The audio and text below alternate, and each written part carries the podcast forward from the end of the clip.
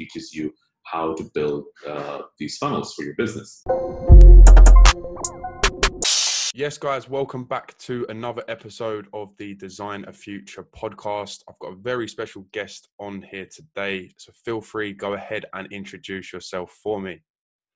Hey, Oli, thank you so much for having me on the show. My name is Shadab. I'm the CEO of a SaaS platform called Bot Ninja, where we specialize in doing chatbot campaigns for lead generation and follow ups.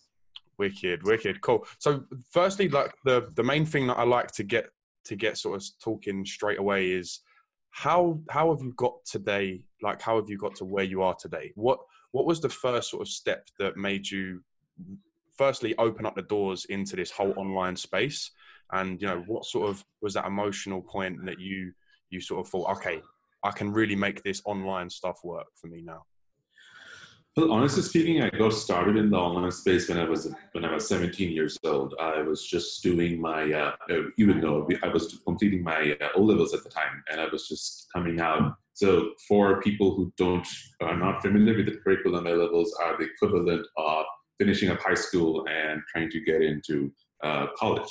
So during that time, what I really wanted to do was to be financially independent and figure out a way to um, you know make a bit of money for myself because I, I didn't come from a very upper class family and we didn't have a lot of money to spare.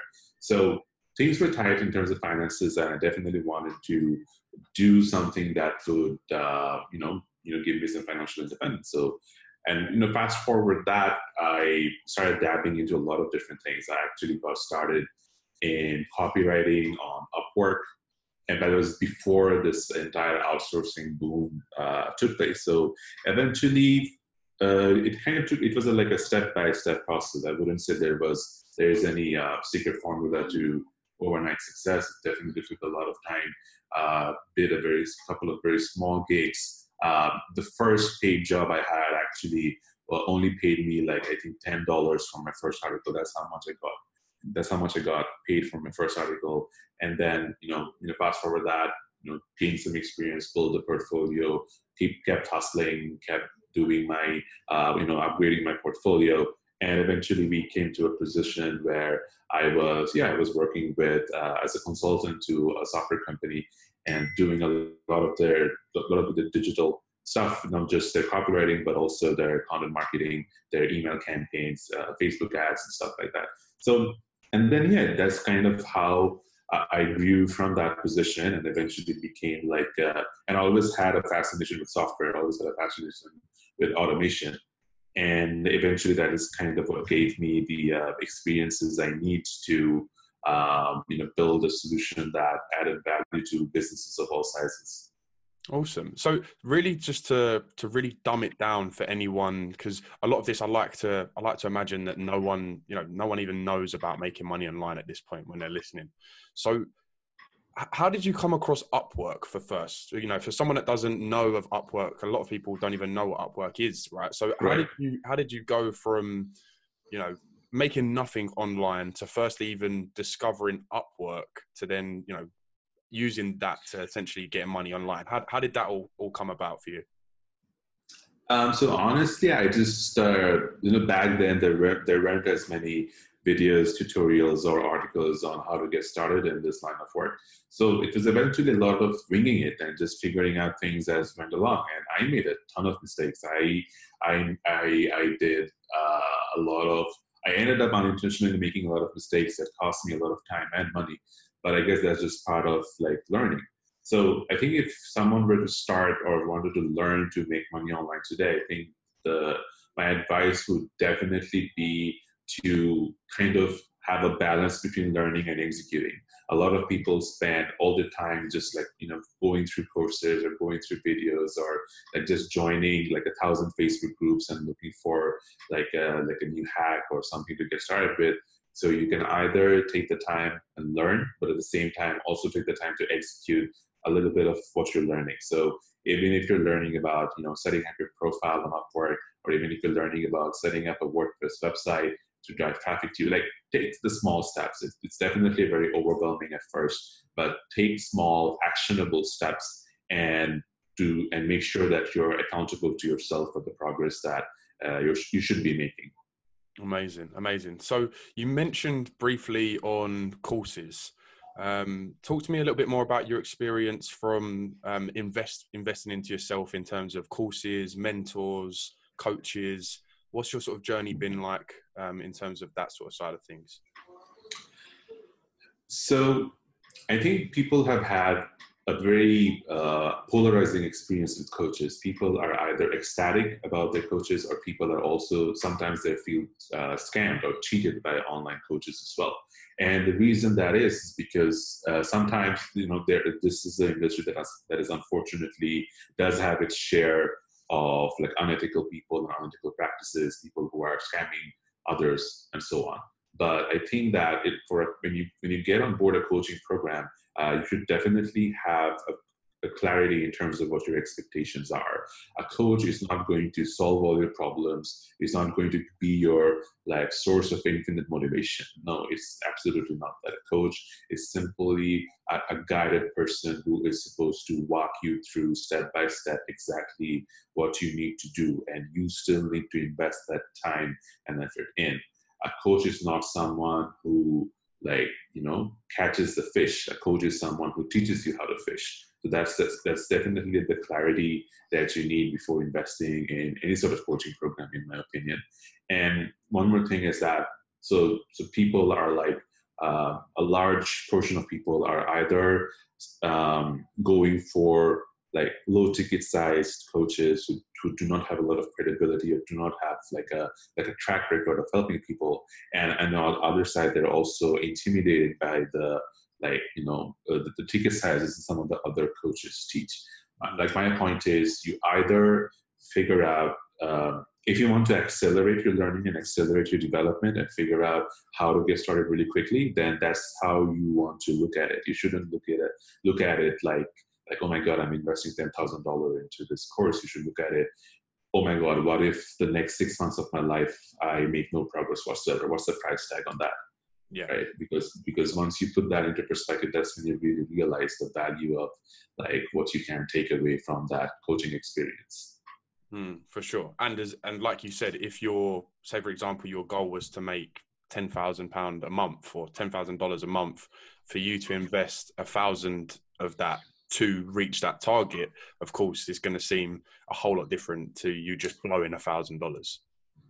Definitely, I, I, I feel that um, once you really start to appreciate the the time gain that you do, because you can learn these things organically, but like I said, um, it takes a lot of it, takes a lot of trial and error, and you make a lot of mistakes before you get to that point. So, looking back, if I had that financial capacity, um, to take that in, to make that investment upon myself. I definitely would have, because at the end of the day, um, I mean, the time is something you can always make more money. Even if you lose money, you can make it back. The time is not something you can get back. So anything and everything that adds more value to your time, accelerates your learning and development, you should definitely invest on it. Of course, wicked. So, would you mind touching on some of the the courses and and coaches that you've invested in? Not specifically the names, but maybe you know some some of the the modules and stuff that really resonated with you? Cool. So I think to make money online, you need to look at the fundamental uh, fundamental components to any sort of business. I wouldn't say it's a uh, make money online because even when you're trying to like do that, you're basically trying to build a business. So I think the the first component to any given business is learning how to do solid research. Um, there are so, a lot of people who help you to do uh, and the reason that is important is that uh, that kind of translates differently depending on the niche that you're in. If you're in e-com, researching niches it's something something completely different. If you're if you're going to be like a consultant or a service provider, so pick a niche that is super important. No matter what you're doing, uh, you, you, might be selling uh, equipment to like gyms you might be like offering consultancy to like uh, i don't know local businesses whatever you're doing it is super important that you pick a niche and it's super important that you have you invest in a course or you invest in a coach or you invest the time you know to kind of learn the different steps of doing good quality solid research there. It's absolutely imperative that you make that investment. Apart from that the next thing you need to do is and I feel this is not something it's essential you do make an investment for is how to set up your like your funnel, right? So your funnel is so your funnel is basically a mechanism for you to make money for your business. So you can and funnels also it can be a website funnel, it can just be a Facebook funnel, it can be um, like it can be a number of different things. So ideally, being able to conceptualize what a funnel, uh, what your funnel should be, is is something that you need to lock down on. I think there are a lot of great books that discuss that discuss this in length, especially if you go through like uh, Russell Brunson's books, uh, The Expert Secrets and The Dot-Com Secrets. I think those are excellent resources in terms of like understanding the nitty gritty of how it works. And and I, you know, like being an advocate, Russell Brunson is basically talking about that there are a lot of people who are very against him, who are for him, who don't like his tactics, say that they come off as like uh, salesy or cheap. My perspective is like, you know, it's a $15 book, or even if you order it from his own site, it's free. You pay for uh, seven bucks for shipping. So uh, it's definitely worth it to go through the material that he has because it teaches you how to build uh, these funnels for your business. That's something that's really essential as well. So once you have your niche, once you've built your funnel, the last bit of uh, essential element in your uh, online money making knowledge repertoire that you need is the is how to drive traffic. Uh, that is also something that is absolutely crucial in terms of and I think that a large component of driving traffic online is transitioning more towards how you build multiple say sources of traffic right? As opposed to just building one. Because people are doing just facebook ads and people are doing just youtube ads or just adwords or you know just you know uh, prospecting on linkedin. Um, those are all great combinations right? And at the end of the day it's a great mechanism for starting out. And what you see is that um, a lot of people who do make money online uh, they have like this very steep curve because one they're they're making zero bucks and then suddenly they're making like you know two three hundred dollars a day and they feel great about it. But the real challenge is that you won't you're not going to be happy at like a hundred dollars a day. You want to scale beyond that.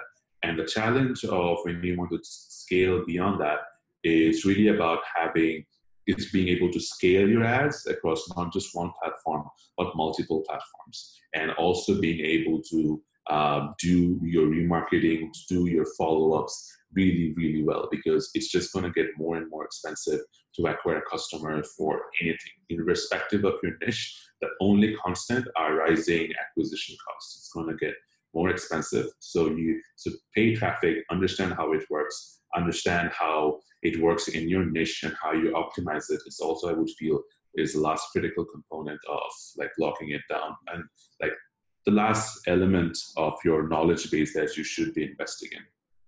Amazing. Amazing. So just to just to sum that up as well like you're not selling like a product at, at this moment in time. You're selling your skill set. At this point in time like myself mm-hmm.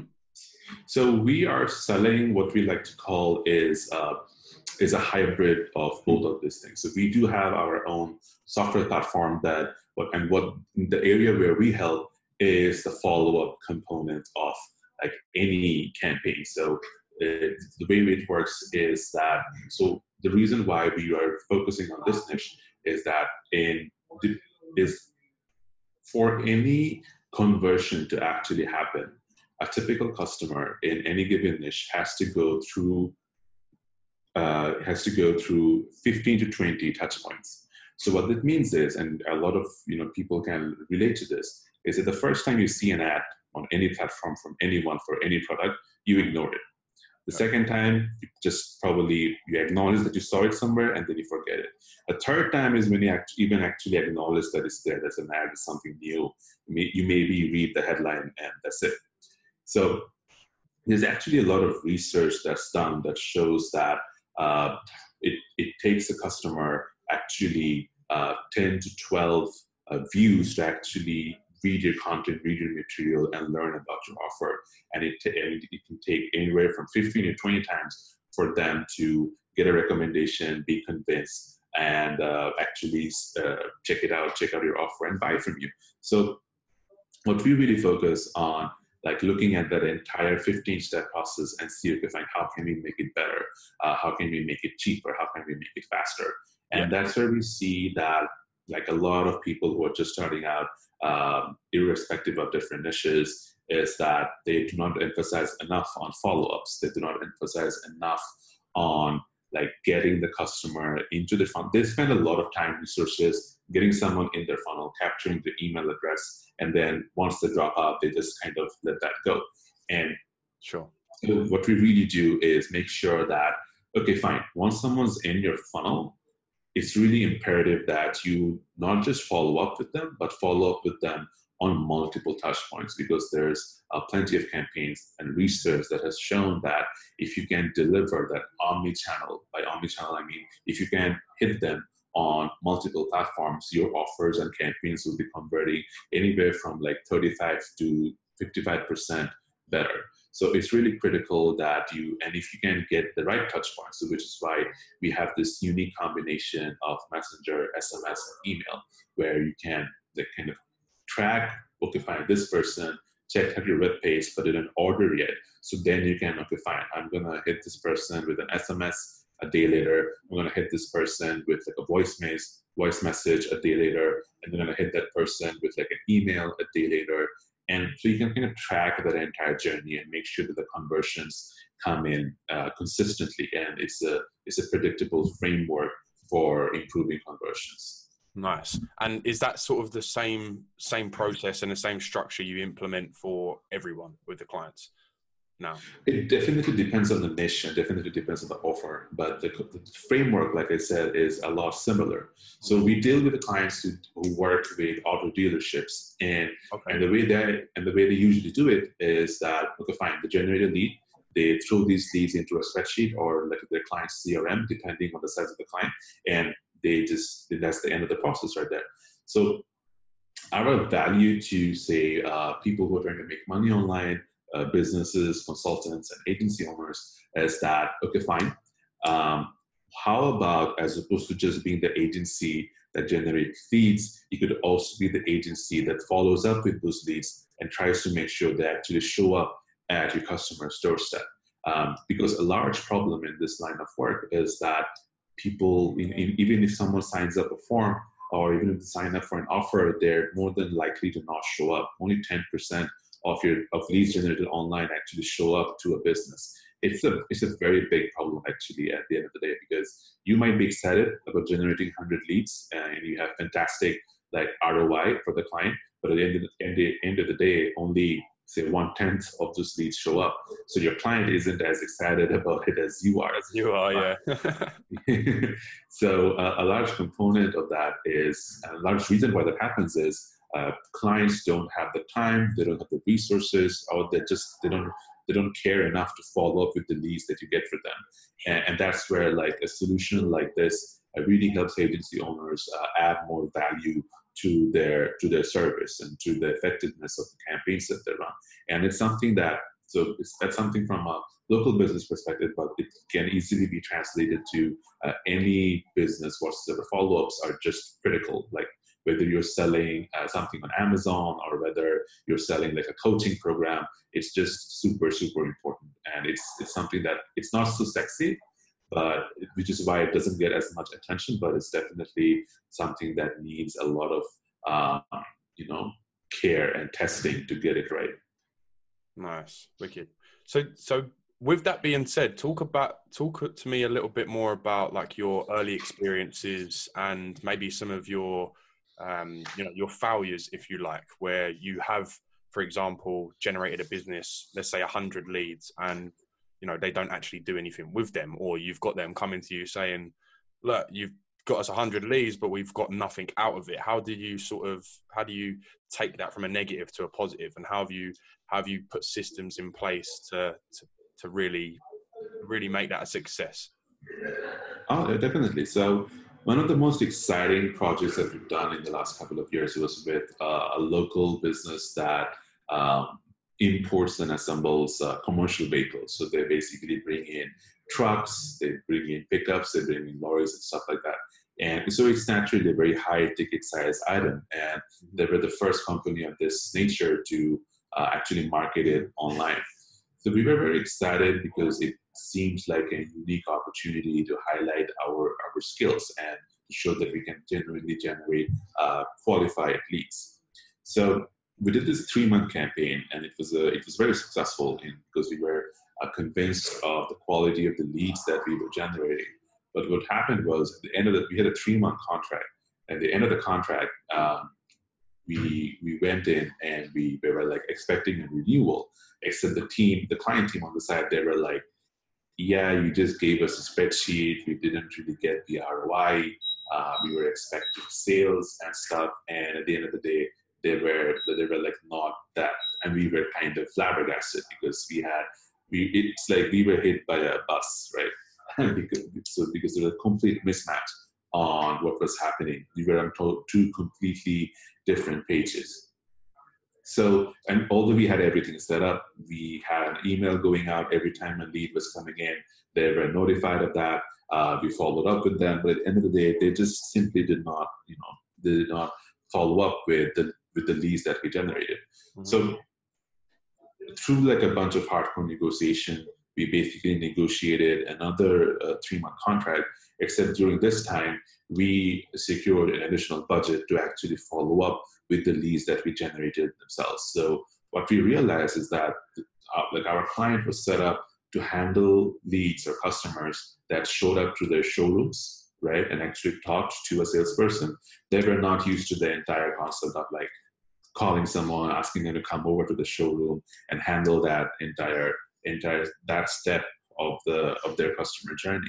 And so we took responsibility for that. So we just assigned a couple of additional resources to make sure, and we just it just took at max two phone calls. An additional, on average, it took us one to two phone calls to just get someone, uh, you know, we, we phone calls to basically uh, tell them about what we were doing and make sure that they knew the address and make sure that they would that they would show up and that added like personal value of you know a business or a brand reaching out to your phone call and making sure that like you knew where their store was it just had an immediate like human contact. They were no longer just like a business or a Facebook page. It was actually a very a human connection as far as the customers were concerned.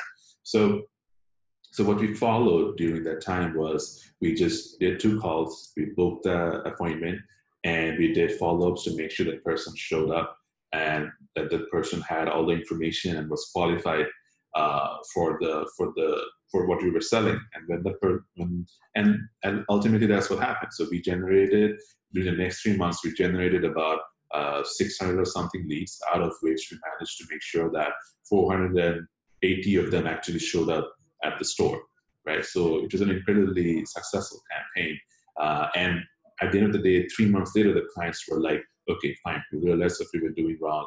Um, it's definitely this is definitely much better for us because uh, alternatively, they would have to run like press ads, or they would have to do this like all a lot of local advertising and local activations yeah. to make sure that clients, uh, to make sure that people actually came into the store. But this was like a, it was scalable, it was automated, and it just worked. Uh, and that's ultimately something that we that was very that was a successful case study for for both of us. Amazing, amazing, cool. So talk to me just because obviously we've sp- spoken a lot about automations and stuff like that so talk to me a little bit more about um, apps and softwares that you use on a daily basis um, that maybe some people wouldn't know about. Okay um, i think that the biggest uh, i use clickfunnels i use clickfunnels for my own uh, software uh, for my own campaigns i use it a lot. I also use something called here i just forgot exact name if it's quite a mouthful. So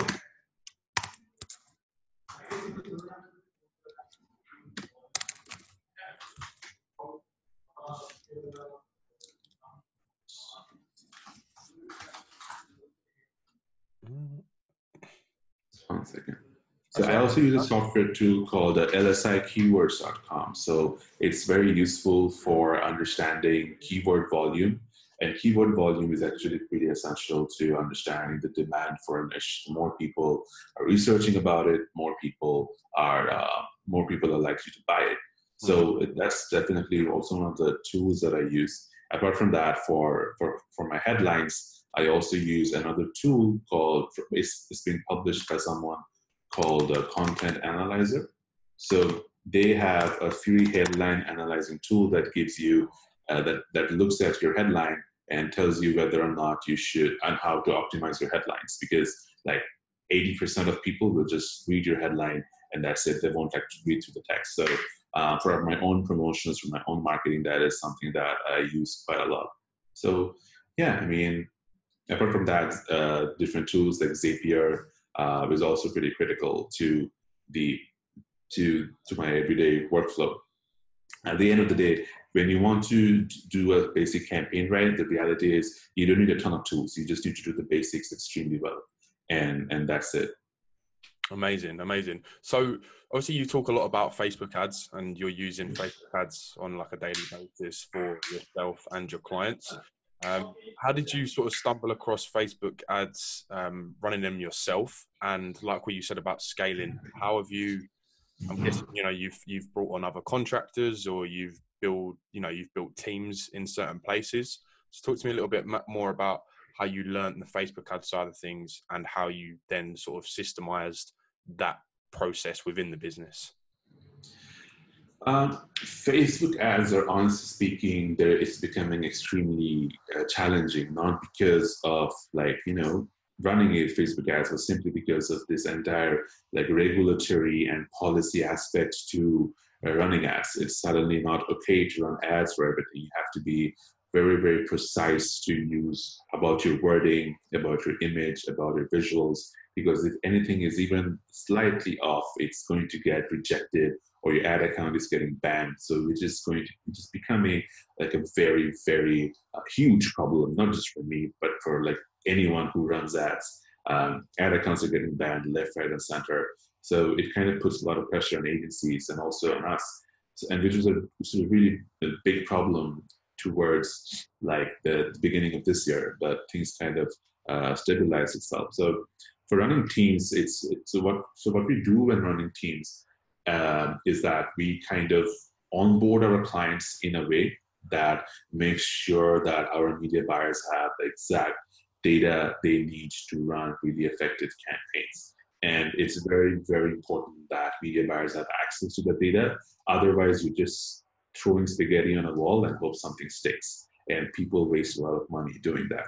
When you have access to the entire, to that, like, uh, to, up to that entire data point. So one of the, one example is that like 80% of clients that we onboard don't have pixels installed on the website. So that is like a, a huge problem, especially if you're running Facebook ads through that funnel.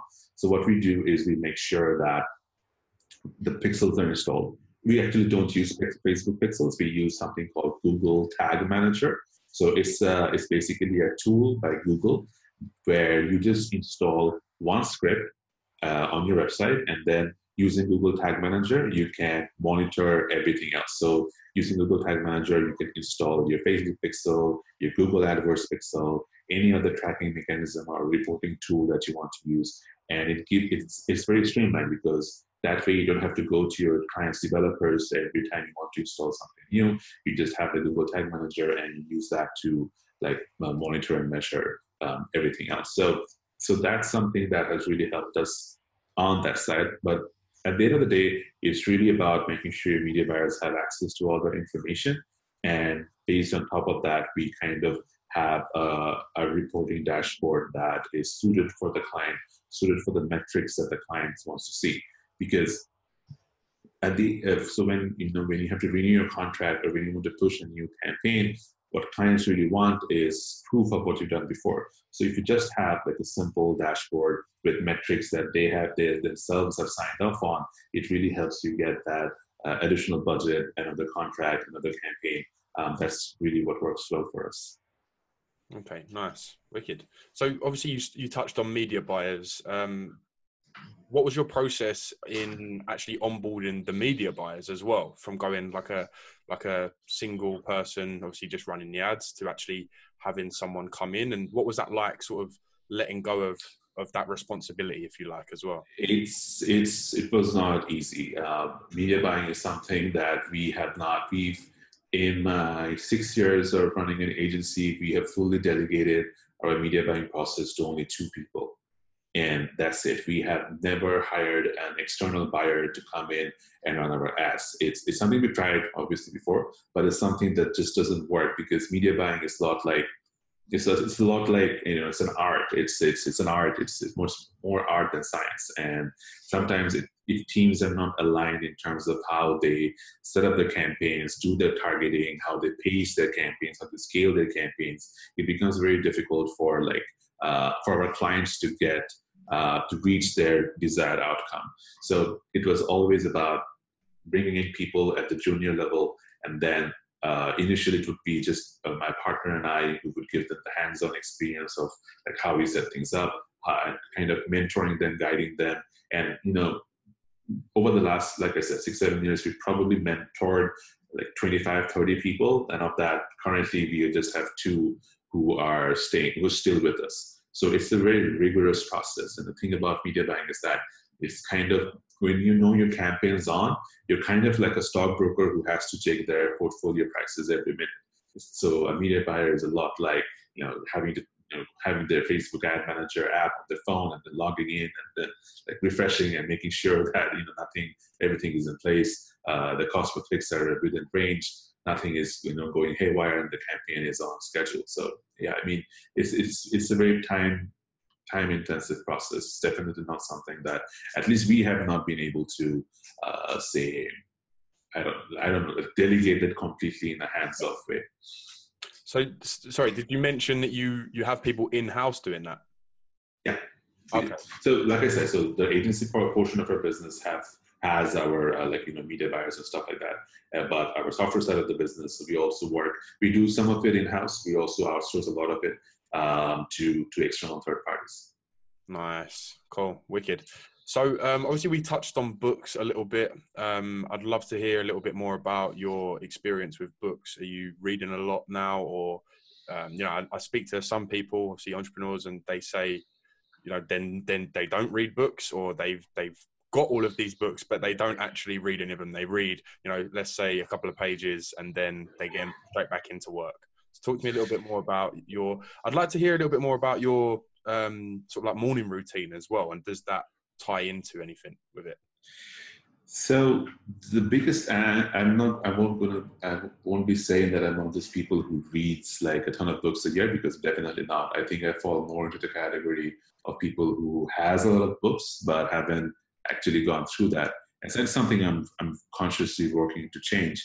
And I think, in, in the, in a important part of that is that you have like a diverse set of books as opposed to just having just business books because that gets really monotonous and boring and kind of limits your perspective. So at any given point in time, I try to make sure that I have uh, like a I have, so there are three types of content that I consume. I consume business content. I consume like historical, biographical content or like content that's on a completely different subject matter. And then I also consume like a lot of say uh, you could say that motivational content or about content about people that you know who are who, who I look up to or who inspire me and stuff like that.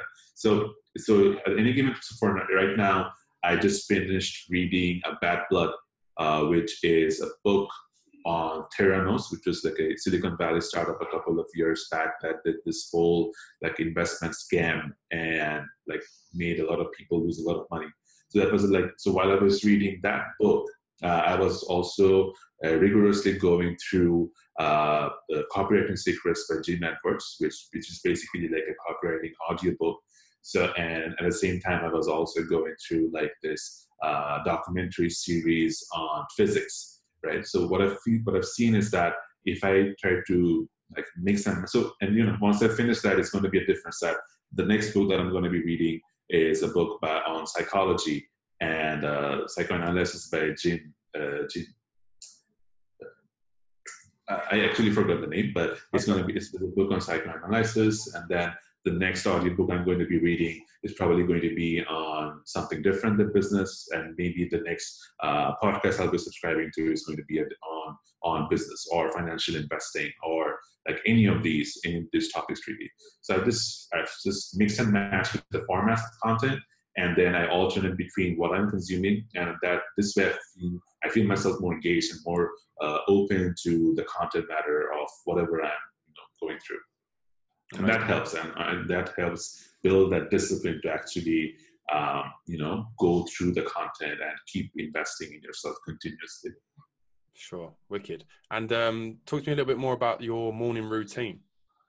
Or do you, do you have a my morning? uh, so my morning routine is a lot. I, I get up and I try to meditate for like ten or fifteen minutes. I, I guess that is the only notable thing that I do in my morning routine. Uh, I usually try to work out at night. I usually try to go swimming at night. So all my exercise related tasks are actually more towards the, the towards the end of the day as opposed to the beginning. So, so, yeah, I think I just try to squeeze in 10, 15 minutes to meditate to get my, you know, uh, to my to get my day planned out and make sure that uh, there's I'm prepared for everything that I'm supposed to be doing. Okay, wicked, cool. So we so we touched briefly on you know like the apps and software that you use. Is there any apps and software that you use in terms of like your daily to dos or you know keeping yourself motivated throughout the day as well? Um, in terms of like you know trello anything like that? Uh not you not really. like I mean, pen, and, pen and paper.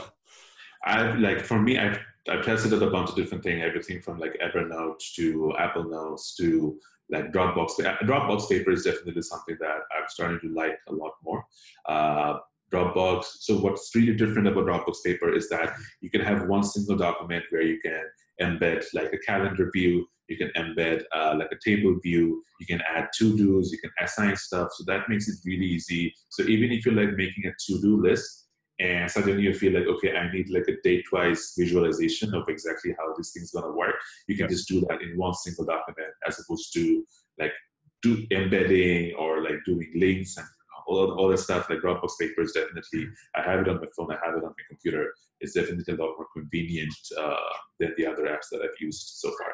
And it's where I maintain most of my to-do lists as well. Wicked, wicked, cool. Wow, wicked man. Well, it's been nice to to hear obviously where you've where you've uh, where you've come from. Um, but I'd love to hear about what your goals are for. Obviously, we're closing into the end of the year. Um, talk to me a little bit about your goals for maybe the next year. So uh, on the software side of things, what we've that's basically what I'm focusing on right now. Mm-hmm. Uh, and my philosophy is personally as to like you know if you have 10 hours to get something done spend the first nine and a half hours actually planning everything and then just half hour and executing to make sure you make sure you slice so the last couple of months the last couple of months has been mostly about like getting a minimum viable product getting feedback on it improving it uh, find, finding partners and affiliates to work with. Uh, and then right now, our our focus right now is just getting our entire uh, funnel sorted out so that we have an incoming stream of people who we would like to work with, who would like to work with us. And then just from so the next year, my real focus is to make sure that we are doing uh, six figures per month in the first quarter. And uh, and right now, my focus is just making sure that the funnel is sorted out, that it's being tested, that it's being that we have everything in place to make sure that to measure everything, right? So the analytics, to the uh, and the critical metrics that we need to hit.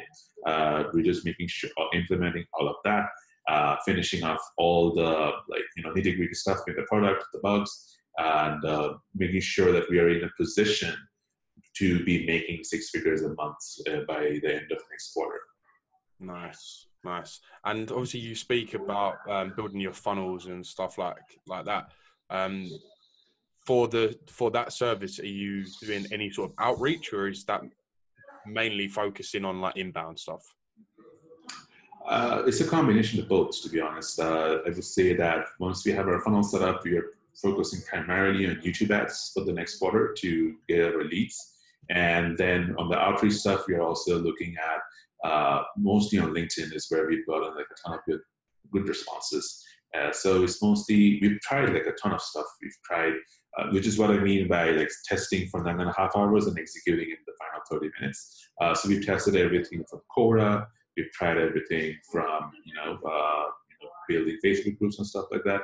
And ultimately, what I've seen is that those are good options if you are starting out, if you have the time to invest But ultimately, if you want to like scale what you need to do is just uh, focus on one or two things that you know will work extremely well and just you know going all in on, on those two channels Nice. And yeah, just because you just touched on Facebook groups, talk to me a little bit about your experience with Facebook groups as a networking as well. Because obviously, i am pretty sure I found yourself in a in a Facebook group, right?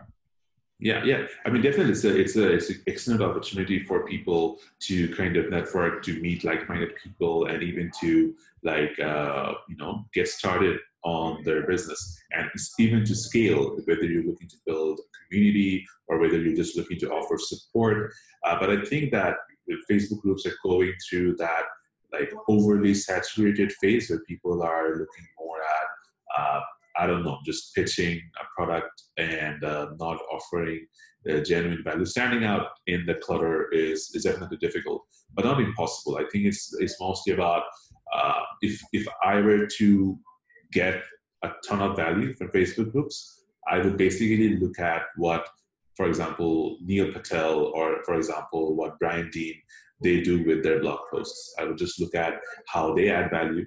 Uh, they have a formula for adding value to content, for figuring out ways to build valuable content, and then just have that content and have a calendar where I'm publishing that stuff on the groups that I care about, where I'm connecting with people who are giving me feedback or who are interested in what I'm talking about, and then making sure that I'm following up with whatever it is and you know getting them on board and uh, seeing if they want to if they want to talk or if they want to hear more about what I'm offering. More often than not, people are very open-minded and people if you can crack the problem, uh, they, a problem that they're facing well, they're definitely going to uh, be interested. And one advice that I think has really helped me out is that every time you message someone and you do not know them, you're basically just cold DMing them. Do not waste your first couple of words saying hi, hello, how are you? Because you know when you're on Messenger and the first bit of text, that's all they see. They're probably not going to open it. So don't waste it on hi, hello, how are you? Get right to the point more often than not, that is what's going that's what's going to get people to get back to you. So, so you're saying, uh, like pitch in the first message, essentially. I'm saying pitch in the first message. You don't need to go like buy, buy, buy. You yeah. could be more like, uh, do you have this problem, or do you are you facing this problem, or is it something you would be interested in? Do something that's going to qualify them give them the idea because everyone in the facebook group is similar to you what, what, what you're doing mm-hmm. they probably know what you're trying to do so you know just try to add value from the get-go by do some prospecting right there don't be like sell buy buy from me buy from me buy from me mm-hmm. try to have that you know prospect level like um, do you have this problem it's something that i can help with I've helped 20 other people with this solution. Is this something maybe would be interested in hearing more about? It's, it just starts from there. Sure, yeah, and I think that approach is a lot different to yeah, like you said, you get because I get message all the time where it's literally just the first message and it's like, yeah, this is what we're having. Are you interested? And it's just like, no, because you haven't you haven't given any value, if you like. So yeah, definitely value first without even thinking about selling your product. That's what you've got to do on my on my experience anyway. Yeah, so just that you know, when you're investing in these organic channels, you need to put in the time. You're not going to get results from day one. It's just the it's just the way it works. No, for sure. Cool. So, uh, with, with, that being said, let's obviously wrap this up. Um, I'd love to I'd love to get your advice for someone that's literally clicked on this video, has you know made nothing online. They have no idea. They've got maybe a little skill set. Maybe it's it's a creative side. It's a it's a copywriting side. What would your be? What would be your steps or you know your advice for someone to jump on the computer from now, press pause on this video, and you know go and essentially try and start something online? Um, my first advice would be to decide exactly what your what you're looking to get. If you're looking to make uh, $100,000 from doing something online in the next year, then your your steps have is different from as opposed to someone who's just who's just dabbing in it in their in their free time. So you need to have that level of self-awareness. What are you in it for? Are you just looking to make money? Are you just looking to do something because you're bored? Are you uh, looking to do this full time in like a six months? It's something that you need to have absolute clarity on.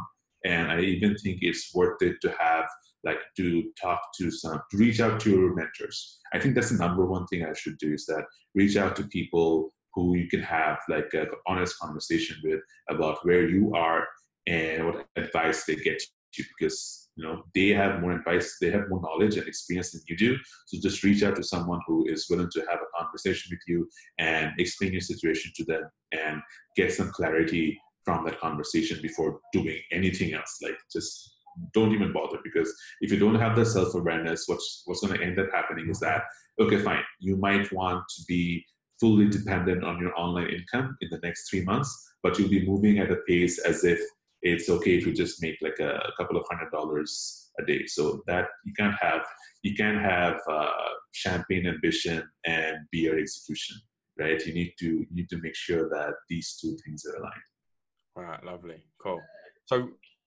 so with that being said, you know, what where would you where would you go? So you obviously you talk about ClickFunnels, but you know you've got ClickFunnels, you've got Leadpages, you've got all of these different softwares and so many different things on a spectrum.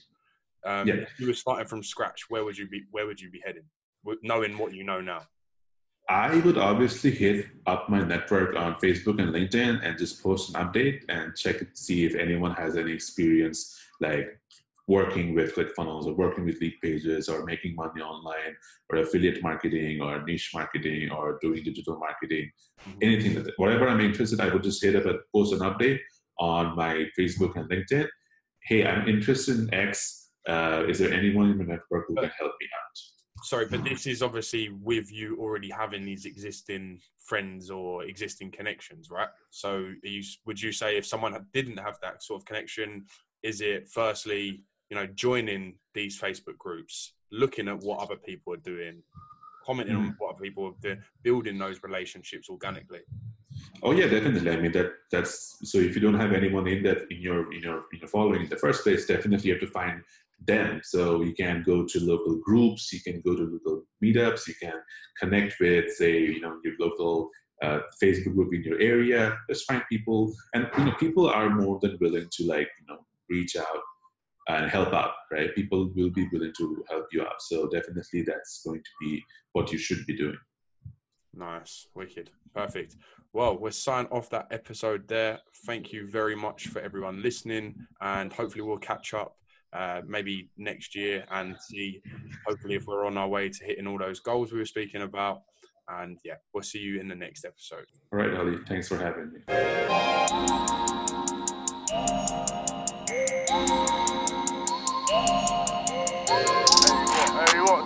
Hollywood six.